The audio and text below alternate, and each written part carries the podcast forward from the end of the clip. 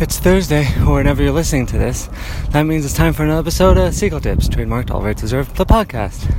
When you're cycling up a hill, it's important that you just keep going up it. You may be tempted uh, to stop and maybe look at something, have some water, but then you won't ever actually get up the hill. If it's like a metaphorical hill, then I would say this advice may not apply. But it's it's mostly for biking or uh, walking up a hill.